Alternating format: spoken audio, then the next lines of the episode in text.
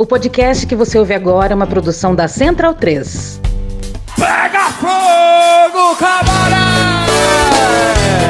pessoal dentro do PDT que não está gostando muito dos rumos que a campanha do Ciro Gomes tomaram ultimamente. Ih, rapaz. Diante disso, nós que apoiamos Ciro entre 2016 e 2019, clamamos àqueles que possuem a mesma visão a não vacilarem, apoiando a única candidatura capaz de derrotar o bolsonarismo já no primeiro turno. Não. Não se trata de voto útil. Mais ou menos. É uma necessidade histórica, algo que, mais uma vez, lamentamos ver Ciro Gomes, uma figura ímpar para pensar o desenho institucional do país, ser incapaz de enxergar essa quadra da história. Parou, parou, parou. Falou quadra da história. Eu já sei que houve o medo e delírio em Brasília. Canalhas! Isso aí foi, foram palavras que o Pedro Daltro botou na sua boca e, portanto, no seu manifesto. Não nego nem confirmo, nem que tem, nem que não tem. Então, bundão é o Jair. Medo, medo, medo. É uma canalice que vocês fazem. Olá, bem-vindos ao Medo e Delírio em Brasília com as últimas notícias dessa bad trip escrota em que a gente se meteu. Bom dia, boa tarde, boa noite. Por enquanto. Eu sou o Cristiano Botafogo Cristiano, seu lixo. Do nada, manhã. e o Medo e Delírio em Brasília é escrito por Pedro Daltro. abraço, Daltro! Fala, seus lixos. Já peço desculpa pela qualidade da voz. Lixo. Esse é o episódio dias 1360 e 1361. Ah, é? Foda-se. E se tudo der certo, se tiver eleições, se o Bolsonaro perder e o resultado for respeitado, faltam 101 dias pro fim do governo Bolsonaro. E só 10 dias pro primeiro turno das eleições! Alegria! Pô, essa alegria é absurda. Enfia no rabo, gente. Ó, como o cara é grosso. Bora passar raiva? Bora! Bora!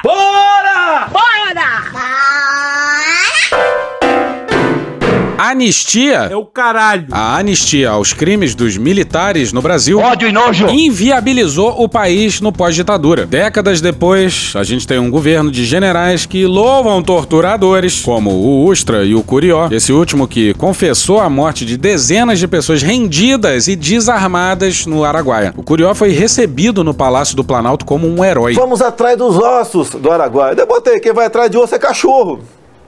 Mas qual o problema? Ele é meio sem noção. Pois é, esse lance deu errado, né? Vamos combinar? Os militares não foram punidos e, até hoje, ainda meio que tutelam a nossa democracia. Quando se sentem ameaçados, vem, em 2018, por exemplo, quando o comandante do exército tuita uma ameaça de golpe para a Suprema Corte do país. Isso, vocês lembram, na véspera do julgamento do Lula. Sabe como é que é? Bolsonaro seria benéfico a eles. Eles estavam por trás do processo. Muito obrigado, comandante Vilas Boas. O que nós já conversamos morrerá entre nós. O senhor é um dos responsáveis por estar aqui. E aí era melhor tirar o Lula do páreo. Pois bem, volta e meia a gente fala aqui sobre a chance de um acordo. Bolsonaro e os seus generais teriam a garantia de que não seriam condenados. E a vida seguiria igual nesse triste país. O mais criminoso e assassino dos governos não pagaria pelos seus crimes. Feijoada nada acontece. E de grande acordo, o Temer entende. Isso aqui é ele agora no dia 20 de setembro. O segundo ponto, eu confesso, eu vou tratar de um tema que eu tenho falado até repetidamente, é, eu fico até um pouco, digamos assim, sem graça de falar a todo momento da pacificação. Cala a boca! Sem graça de falar a todo momento da pacificação. Meu pau em sua mão. Não é pacificação, é rendição o que eles querem. É o Brasil se rendendo ao mais criminoso dos governos. Porque a, a, a, a, a, a, a- eu acho que o ideal, vou falar do ideal, não, é? não sei se será possível. O ideal é que o candidato eleito, candidato eleito,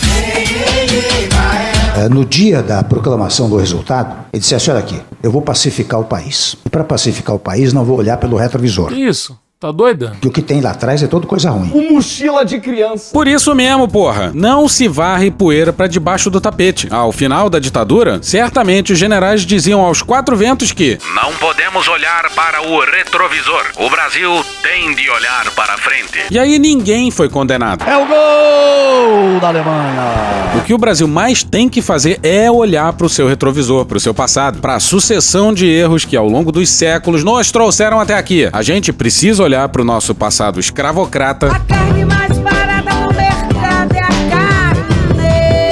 para os crimes da ditadura e entender como isso tudo molda o país que nós somos e o país que a gente vai ser. O Brasil é um país brutalmente desigual, um país brutalmente cruel. Morre-se aqui em quantidades dignas de guerras. É preciso olhar sim para trás e lidar com os nossos erros e com os nossos crimes. Alguém já ouviu falar de uma, uma senhora chamada Giannini Agnes? Do contrário, a gente vai continuar nesse looping maldito de anistia atrás de anistia. Se o Bolsonaro for anistiado, aí vale tudo. Todos os presidentes vão ter que ser anistiados, porque dificilmente alguém vai conseguir ser mais criminoso que o Bolsonaro. Olhar para frente. E para olhar para frente, eu preciso de um grande pacto nacional. É o quê? Com o Supremo, com tudo? Um grande acordo nacional com o Supremo.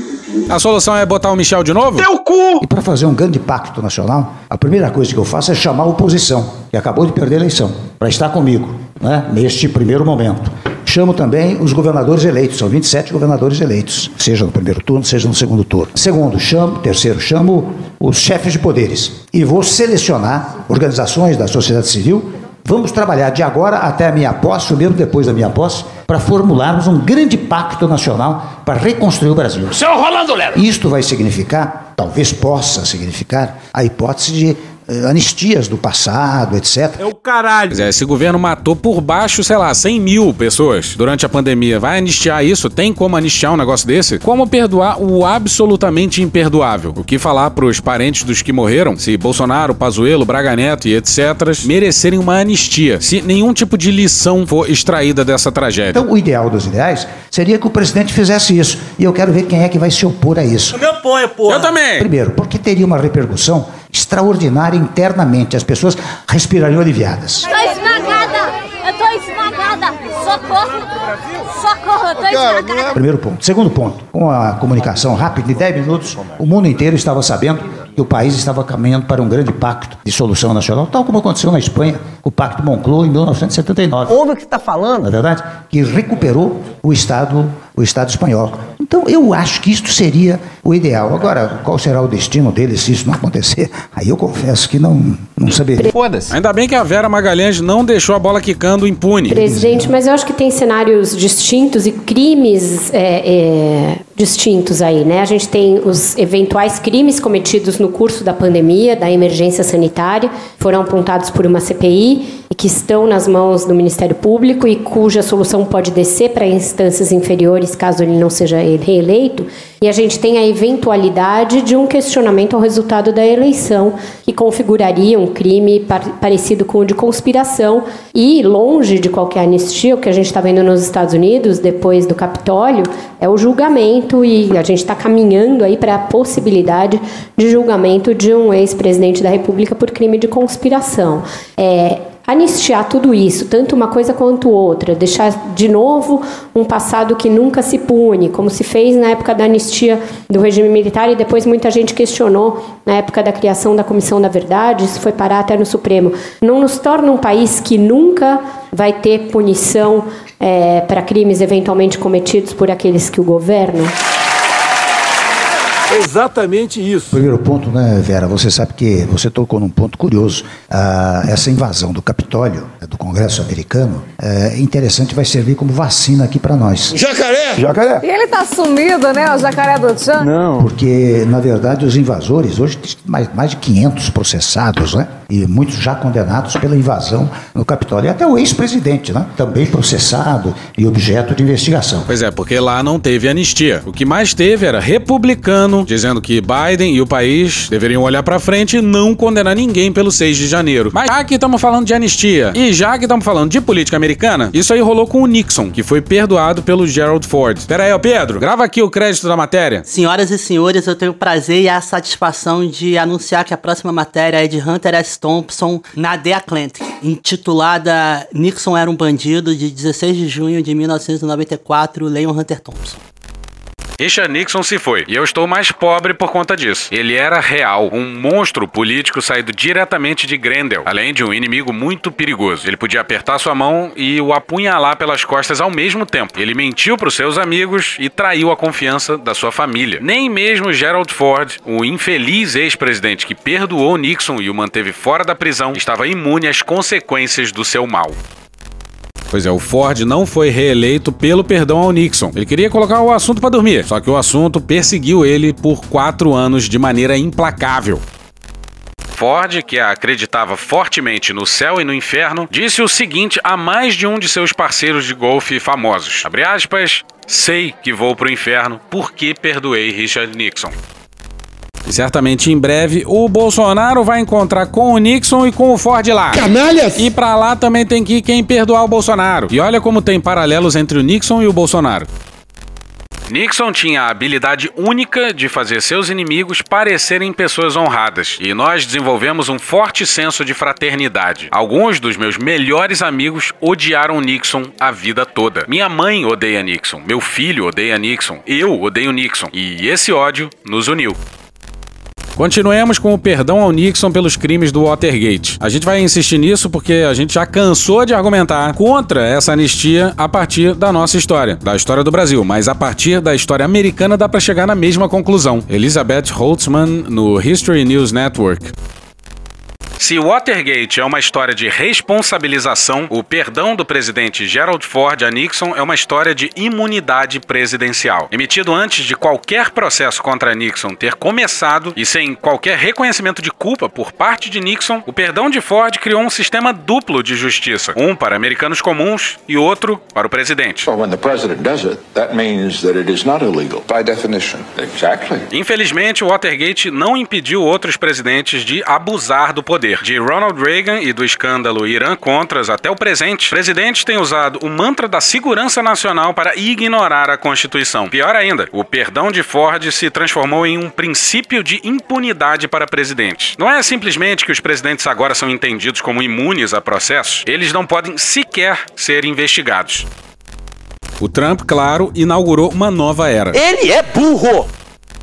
Nenhuma investigação examinou os enganos presidenciais que nos levaram à guerra do Iraque, ou as autorizações presidenciais de escutas telefônicas sem mandado, o que viola a lei, ou a possível responsabilidade criminal do ex-presidente George W. Bush e outros altos funcionários do governo por violar as leis sobre tortura. Eu sou favorável à tortura, tu sabe disso. Em vez de lembrar que Nixon invocou cinicamente a segurança nacional para ocultar crimes comuns que nada têm a ver com o bem-estar do país, eles se encolhem diante do termo, permitindo que os presidentes ampliem enormemente seus poderes. A falta de responsabilização do governo é diretamente contrária à Constituição. Seus formuladores entendiam a ameaça que um executivo forte representava para a nossa democracia. Tinham noção disso, pois eles mesmos haviam derrubado um rei e eram ávidos estudantes de história. Para preservar nossa democracia, precisamos redescobrir o significado da responsabilização presidencial. Exactly. Uma boa maneira de começar é entender o que deu certo e o que deu errado em Watergate. Olha só, isso aí serve para os Estados Unidos, mas serve pra gente também. Pra caralho! Eu não precisa ser inteligente para entender isso. Mas voltemos pro Temer. Infelizmente. Isso serve como uma vacina aqui. Quando me perguntam se aqui haverá a mesma coisa, eu tenho a impressão, eu digo, olha, aquele exemplo dos Estados Unidos não serve de exemplo positivo, mas de exemplo negativo. É para não façam isso, porque vai acontecer isso, aquilo, vão ser processados, etc. Primeiro ponto. Segundo ponto, é claro que quando eu falo na pacificação, eu estou imaginando que este pacto iria verificar o que é anistiável, se se cogitar de anistia, o que é anistiável, o que não é anistiável, não é? Bom, na última anistia no Brasil, tortura tava de boa. Coronel Brilhante Ustra. Meu herói. Um herói nacional. Heróis matam. Torturinha, pô, crime menor, coisa pouca, pega nada. Os torturados com a pele mais lisa que, que a branca de neve. Ah, me quebraram os ossos todos. Atira um raio-x do cara e vê se tem algum calo ósseo. Sensibilidade incrível desse homem. Mas seria um gesto de harmonia no país. Eu digo isso, viu, Vera? Agora é uma coisa um pouco técnica. É, é, é, é, mas acho importante. Sabe que você é muito petulante. Você sabe que a Constituição brasileira é, é toda pautada pela ideia da paz. Paz. Tranquilidade. No preâmbulo da Constituição, né? e preâmbulo vem de preambular, e portanto, antes de caminhar, antes de entrar no texto, No, God, please, no! No! No! É muita petulância pra dar conta. Acabou o Temer, não dá mais, acabou. Dentro tópico. Beijo, Faquin. E vamos já abrir com o Gilmarzão da Massa. Porra, Cristiano, aí não, hein? Ahá. Uhul. Faquinha é nosso. Os últimos dias estão uma loucura. Ai, que loucura. Mas a gente aqui falou rapidamente como o Faquin Ministro Faquin, marxista, leninista. deu um olé no pedido de vista do. Pedido de vista esse feito para impedir a apreciação do plenário virtual sobre decretos e portarias que flexibilizaram o acesso à posse e a porte de arma de fogo, o acesso a armas de uso restrito e a munições. Decretos e portarias colocadas em prática por esse governo militar. Faz algum sentido pra você isso? Pois bem. Aí o Faquin deu uma liminar suspendendo esses mesmos decretos por conta das eleições e do clima radicalizado. Raíza Mota na coluna do Fausto Macedo no Estadão no dia 20. Os processos já haviam sido colocados em julgamento no plenário virtual do STF em março do ano passado. Pois é, março de 2021. Pra que essa, essa ansiedade, essa angústia? A votação foi suspensa em três ocasiões diferentes por pedidos de vista ou mais tempo para análise. O mais recente foi feito por. Sem previsão para a retomada do julgamento, Faquinha apontou perigo na demora e decidiu despachar monocraticamente. Não monocraticamente. Submetendo, na sequência, a decisão liminar aos colegas. As questões que interessam ao povo como um todo que tomem, mas de modo que seja ouvido o colegiado. Um belo de um olé no Bolsonaro e nos seus dois juízes amestrados. Eu não vou indicar um cara só pelo currículo. Vai chegar lá, vai ser o dono de si. Luísa Martins no Valor no dia 21. Faquinha afirmou que, embora a praxe seja aguardar o colega devolver o processo à pauta, havia, abre aspas, extrema e excepcional urgência a necessidade de se conceder, fecha aspas, a liminar. Para o relator, a flexibilização é inconstitucional, pois, abre aspas, atinge o núcleo essencial do direito à vida, fecha aspas.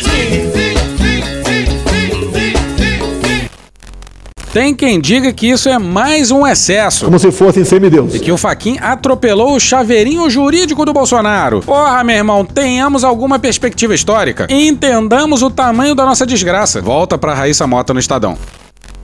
Faquinha é relator de ações movidas pelo PSB e pelo PT para derrubar os decretos. Tá certíssimo. O ministro decidiu suspender os efeitos do ato administrativo por ver risco de aumento da violência política com o início da campanha. Vamos fuzilar a petralhada aqui do Acre! Violência política? O que, que é isso? A decisão estabeleceu que a posse de armas de fogo só pode ser autorizada para quem demonstrar necessidade concreta por razões profissionais ou pessoais e que a compra de armas de uso restrito depende do, abre aspas, interesse da própria segurança pública ou da defesa nacional, fecha aspas.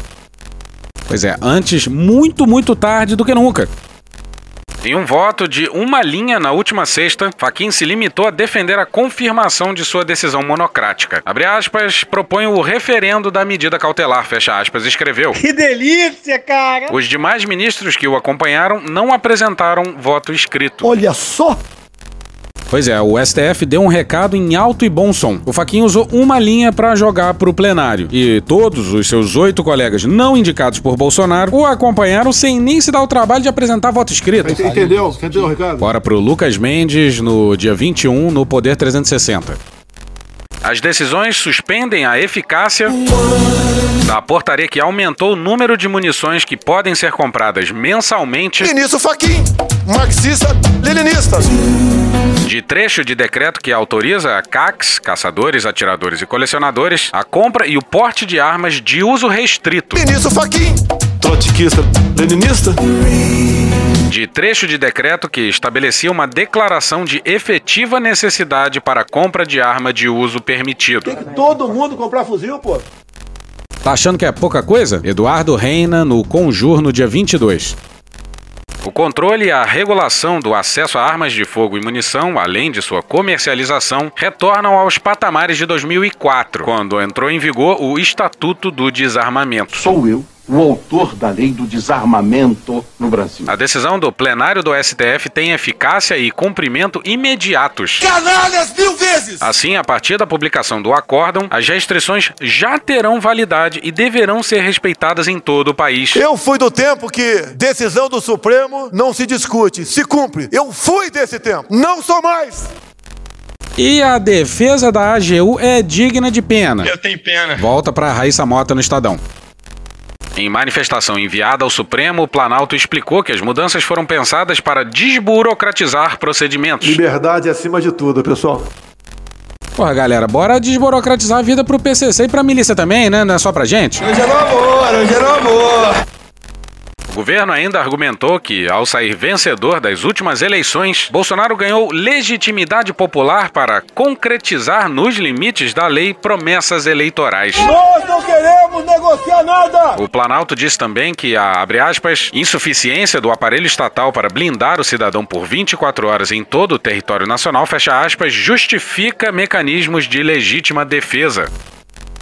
É isso mesmo, é cada um por si. Diz aí Malafaia de 2015. Agora há uma diferença da polícia estar bem armada e armar o cidadão. Isso é loucura. E a votação no STF foi, claro, 9 a 2. Terrivelmente evangélico. E começamos com a decisão do sósia do Praga. Flávia Maia no J no dia 20. Malombardi, essa é tua. Portanto, privar o cidadão de possuir arma de fogo, a meu ver, representa um afastamento da promessa feita pela Constituição de proteger seu plexo de direitos constitucionais, tais como os direitos à vida, à saúde e à liberdade, entre tantos outros. Daí porque sou pelo entendimento de que o direito de defender a própria vida e a de seus familiares é direito meio para a proteção do direito à vida. Isso é um absurdo. Não é possível alguém que defenda a vida possa defender armar o cidadão desse jeito. Mais alta das garantias fundamentais Algo mais importante que a nossa própria vida.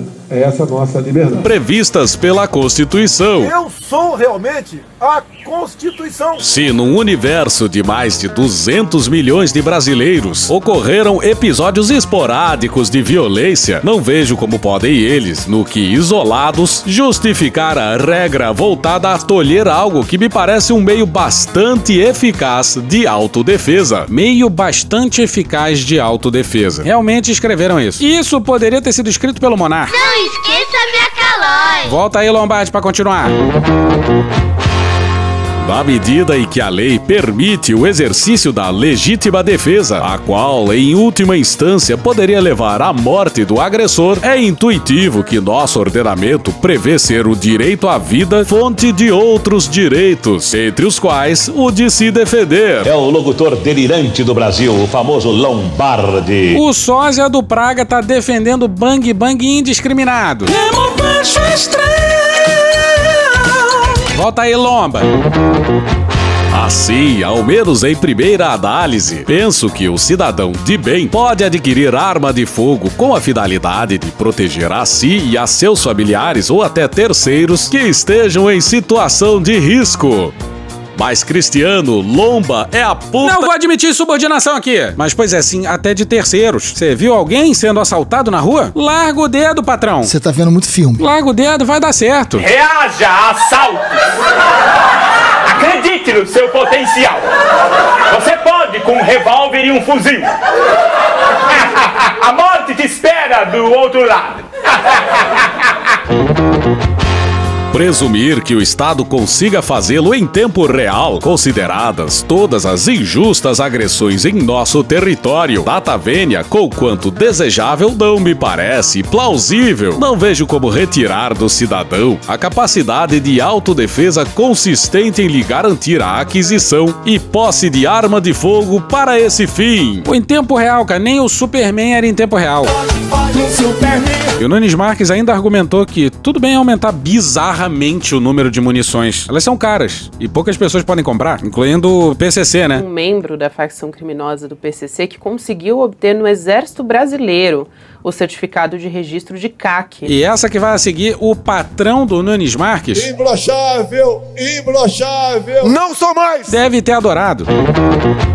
Recentes manifestações populares, mormente as do último 7 de setembro, reuniram milhares, quiçá milhões de pessoas em diversas cidades do país. Mas não se teve notícia de qualquer episódio violento, sobretudo com o uso indevido de arma de fogo. E essa aí que vai seguir do Mendonça também é demais. Volta de novo pra Raíssa Mota no Estadão. Mendonça defendeu a autocontenção judicial. Que porra é essa, Batata? Na avaliação do ministro, o STF não deveria interferir na decisão do presidente. Lembrar de onde você veio e aonde que você chegou. O ministro terrivelmente evangélico falando em autocontenção judicial. É que nem o liberal dizendo que o mercado se autorregula. E o Fux. Luiz Fux, ministro. Votou com o Faquin, mas divergiu parcialmente. Olha só. Fux votou para confirmar a liminar do colega, mas sugeriu a revisão pontual da decisão após o período eleitoral.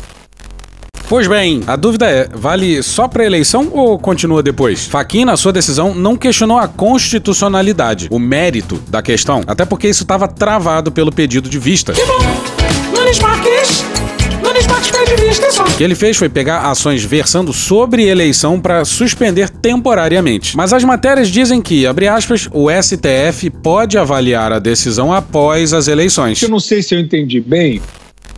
A advogada Juliana Vieira dos Santos, Grandes merda ser advogado. doutora em Teoria do Estado pela Universidade de São Paulo, explica que a decisão é limitada, porque não revoga os decretos, apenas suspende a sua validade. Abre aspas, mesmo assim é uma decisão importante, porque reafirma a cultura da paz que está na Constituição Federal. Reafirma que não existe direito a ter armas. É exigida a efetiva necessidade como requisito para a liberação do porte. E determina que armas de calibre restrito não sejam liberadas para civis, mesmo os CACs. Fecha aspas, avalia. Pois é, em algum momento o STF vai ter que enfrentar isso daí. E, obviamente, decretar a inconstitucionalidade das portarias e dos decretos. Na nossa concepção, é um julgamento. Extremamente fácil. E não é só isso que o STF vai ter que decidir, não. Também vai ter o orçamento secreto. Mas isso fica pro próximo episódio. Tá todo mundo unido, trabalhando, calma, cara. E por enquanto vamos falar dos malditos milicos. Tudo isso aí se dá enquanto o exército se recusa a ter um banco de dados sobre armas e munições. Olha só a última deles. Raquel Lopes no dia 20 na Folha. O Ministério da Defesa argumentou haver um apagão em seu banco de dados.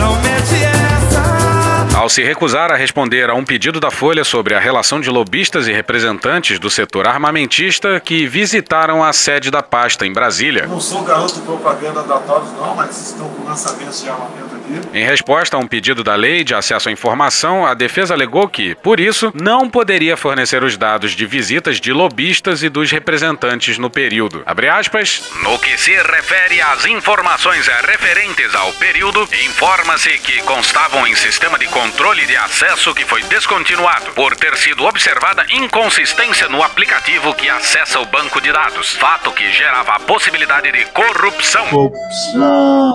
Os dados armazenados. Fecha aspas, disse a pasta. Documentos mostram sim a circulação de lobistas. E a gente sabe disso porque o Exército. Muito mais físico do que intelectual. Respondeu a um pedido antigo do Ivan Valente. E porra, parece esquete dos Trapalhões, na moral. Eu vou mostrar como é que um verdadeiro soldado segue disciplinarmente a ordem militar. Foram ao menos 12 entradas na defesa, registradas por três representantes do setor até abril de 2019, segundo o pedido da Lei de Acesso à Informação feita pelo deputado. Mas essa resposta aí só veio depois disso aqui, ó.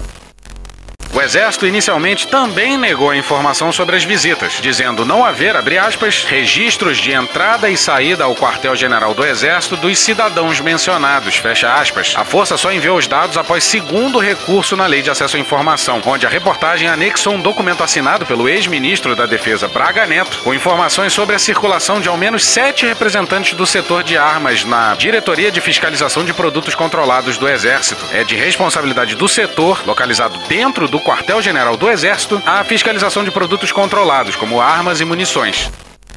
Pois é, ele disse que os dados não existiam e depois se lembrava que, porra, não, claro. Ih, rapaz, esqueci. Existe sim. Rapaz, tava confundido com outra parada. E. Por que será? Que o Exército não quer abrir esses dados, hein? O representante da Associação Nacional da Indústria de Armas e Munições, Rafael Mendes de Queiroz, foi quem mais circulou pelo governo de Jair Bolsonaro. Foram ao menos 24 vezes. Ele é filho do tenente José Ronaldo de Queiroz, que já trabalhou na Diretoria de Fiscalização de Produtos Controlados do Exército. Pô, mas aí vocês estão de maldade também. Vai ver o cara tava só visitando o pai, pô. Deixa eu falar uma coisa, você tem quantos anos, menino? O que vai ter de parente visitando parente? O que vai ter de filho de general nessa lista não está no gibi. Pra caralho! Segundo Natália Polatti, gerente de projetos do Instituto Sou da Paz, o governo Bolsonaro abriu as portas para pessoas favoráveis à pauta armamentista, mas esqueceu de dialogar com o restante. Chupa Sou da Paz! Chupa de barril! Chupa Fórum Brasileiro da Segurança Pública! Chupa Instituto Igarapé! Eduardo. Abre aspas, não era normal em outros governos a circulação de pessoas desse setor no Palácio do Planalto, por exemplo. As visitas não são ilegais, mas chama a atenção no atual governo a presença de novas empresas e o aumento da circulação desses representantes da indústria. Fecha aspas, disse. As circulações acontecem também próximas às datas de publicações de normas. Foram 17 decretos, 19 portarias, duas resoluções, três instruções normativas e dois projetos de lei. Realmente uma terrível coincidência. Diz aí, Mourão. Se o nosso governo falhar, errar demais, porque todo mundo erra, mas se errar demais, essa conta irá para as Forças Armadas. Mas qual o problema comprar com dinheiro vivo algum imóvel? Qual o problema? Esse tópico vai ser pequenininho. I'm a little bit nervous. É só pra dizer que usou 3 milhões de reais em dinheiro vivo pra pagar a escola dos filhos e o plano de saúde da família. Não dá, não dá para continuar, tá passando mal. E quem pagou boa parte dos boletos foi ele. Não, caralho, foi ele. Eu sou um cara de negócios. Eu faço dinheiro, eu faço. Queiroz que, sem conhecimento da família, estava escondido na casa do Acef. Eu conheço tudo que tramita na família Bolsonaro. A ex-esposa do Bolsonaro, a mãe do 04 é transão. Não me recordo. Pois é, ela movimentou entre 2019 e 2022 9 milhões de reais. Um milhão de reais. Isso, Silvio, só que foram nove. E em dinheiro vivo. Bolsonaro poderia usar uma das respostas do 04 esquecidão. naquela maravilhosa entrevista pro SBT. Ah, não sei, não, faço, não sou o marido dele pra saber as coisas. Bem que ele já falou, né? Qual o relacionamento que eu tenho com essas pessoas? Pois bem, esse tópico dessa família bem sucedida Pessoas humildes, trabalhadoras do Vale do Ribeira. tá aqui só porque o TJ do DF simplesmente determinou a retirada das matérias da Juliana Dalpiva e do Tiago Erdi do UOL. O desembargador decidiu assim numa ação protocolada por ele. Esse voluptuoso negociador de imóveis e tarado por dinheiro vivo. Tarado. Olha a argumentação do desembargador. Vai correr brasileiro agora aqui. ó. Isso. Matéria não assinada no dia 22, intitulada TJDFT, manda retirar do ar matérias sobre imóveis dos Bolsonaro. Tá errado.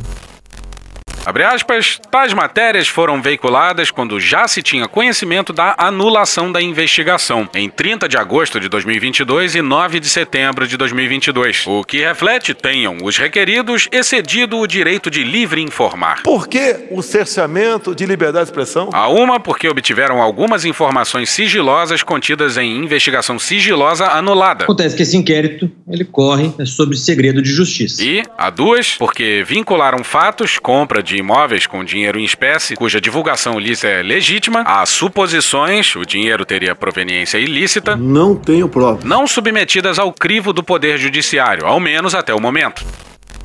E em homenagem ao Messias! A gente vai encerrar com a Bíblia. Olha só. Então Jesus ergueu-se e disse: Quem nunca comprou algumas dezenas de imóveis em dinheiro vivo, que atire a primeira pedra.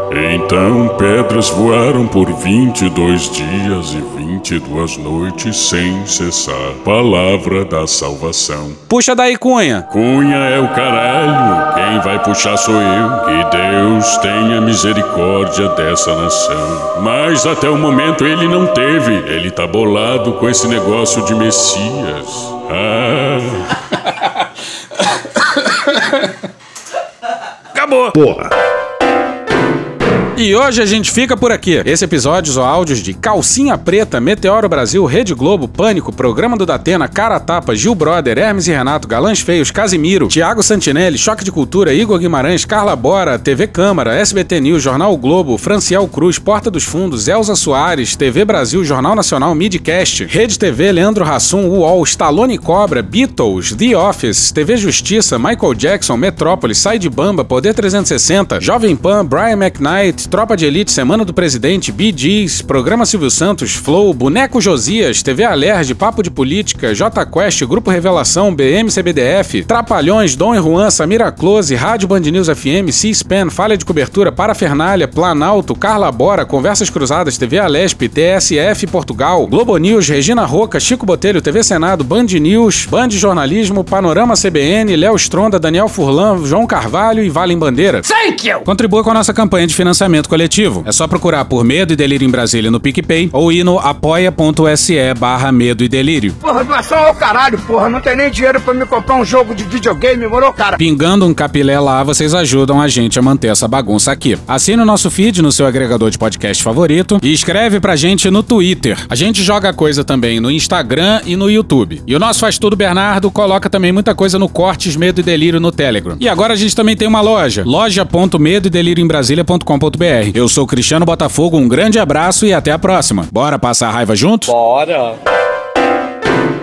Permite uma parte? Não lhe dou a parte. Não lhe dou a parte. Eu não permito, não sou obrigada. Os brasileiros terão muitas razões para se aliviarem com o fim do mandato deste absurdo presidente. Da trágica gestão da pandemia ao aumento da fome, do insuportável ambiente tóxico que alimentou no debate político, à sua total impreparação. Mas talvez o mais evidente seja o mais fútil. O Brasil, centro cultural da língua portuguesa, uma das mais faladas do mundo, potência económica e política, não se pode passear pelo mundo como se fosse uma pequena e patética República das Bananas. Não merece passar por mais vergonhas. Merece que o seu presidente seja recebido como eram os antecessores de Bolsonaro, com respeito por tudo o que representa. Dia 2 de outubro, ou 30 ou mais tardar, os brasileiros têm de reconquistar muita coisa. A normalidade democrática, a sanidade no debate político, o mínimo de competência e preocupação com a vida do povo, o respeito pela liberdade de criação, de expressão e de imprensa.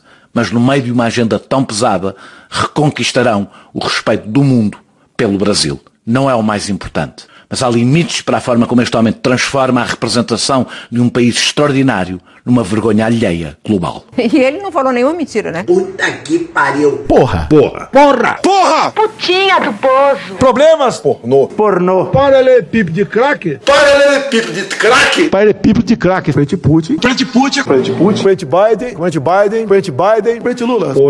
Presidente, por que sua esposa Michele recebeu 89 mil de Fabrício Queiroz? Parte terminal do aparelho digestivo. Pum. Que bom do bom. Agora, o governo tá indo bem. Eu não errei nenhuma. Eu não errei nenhuma. Zero. Porra! Será que eu tô errando falar isso daí? Não tem como não dar errado. Vai dar errado. Tem tudo para não dar certo. O cu dilatado. Lula ou Bolsonaro? Qualquer pessoa me perguntar Satanás ou Bolsonaro, eu vou responder Satanás. A verdadeira polarização é entre os que querem o direito de viver e os que querem o direito de matar. De que lado você tá? A verdadeira polarização é entre o meu pau e a sua mão. Polarização é meu pau e a sua mão. Sempre importante frisar. Polarização é meu pau bem murcho em sua mão. Ô, glória. E no final do arco-íris tem um baldinho de cerveja gelada. Foda-se. Acabou!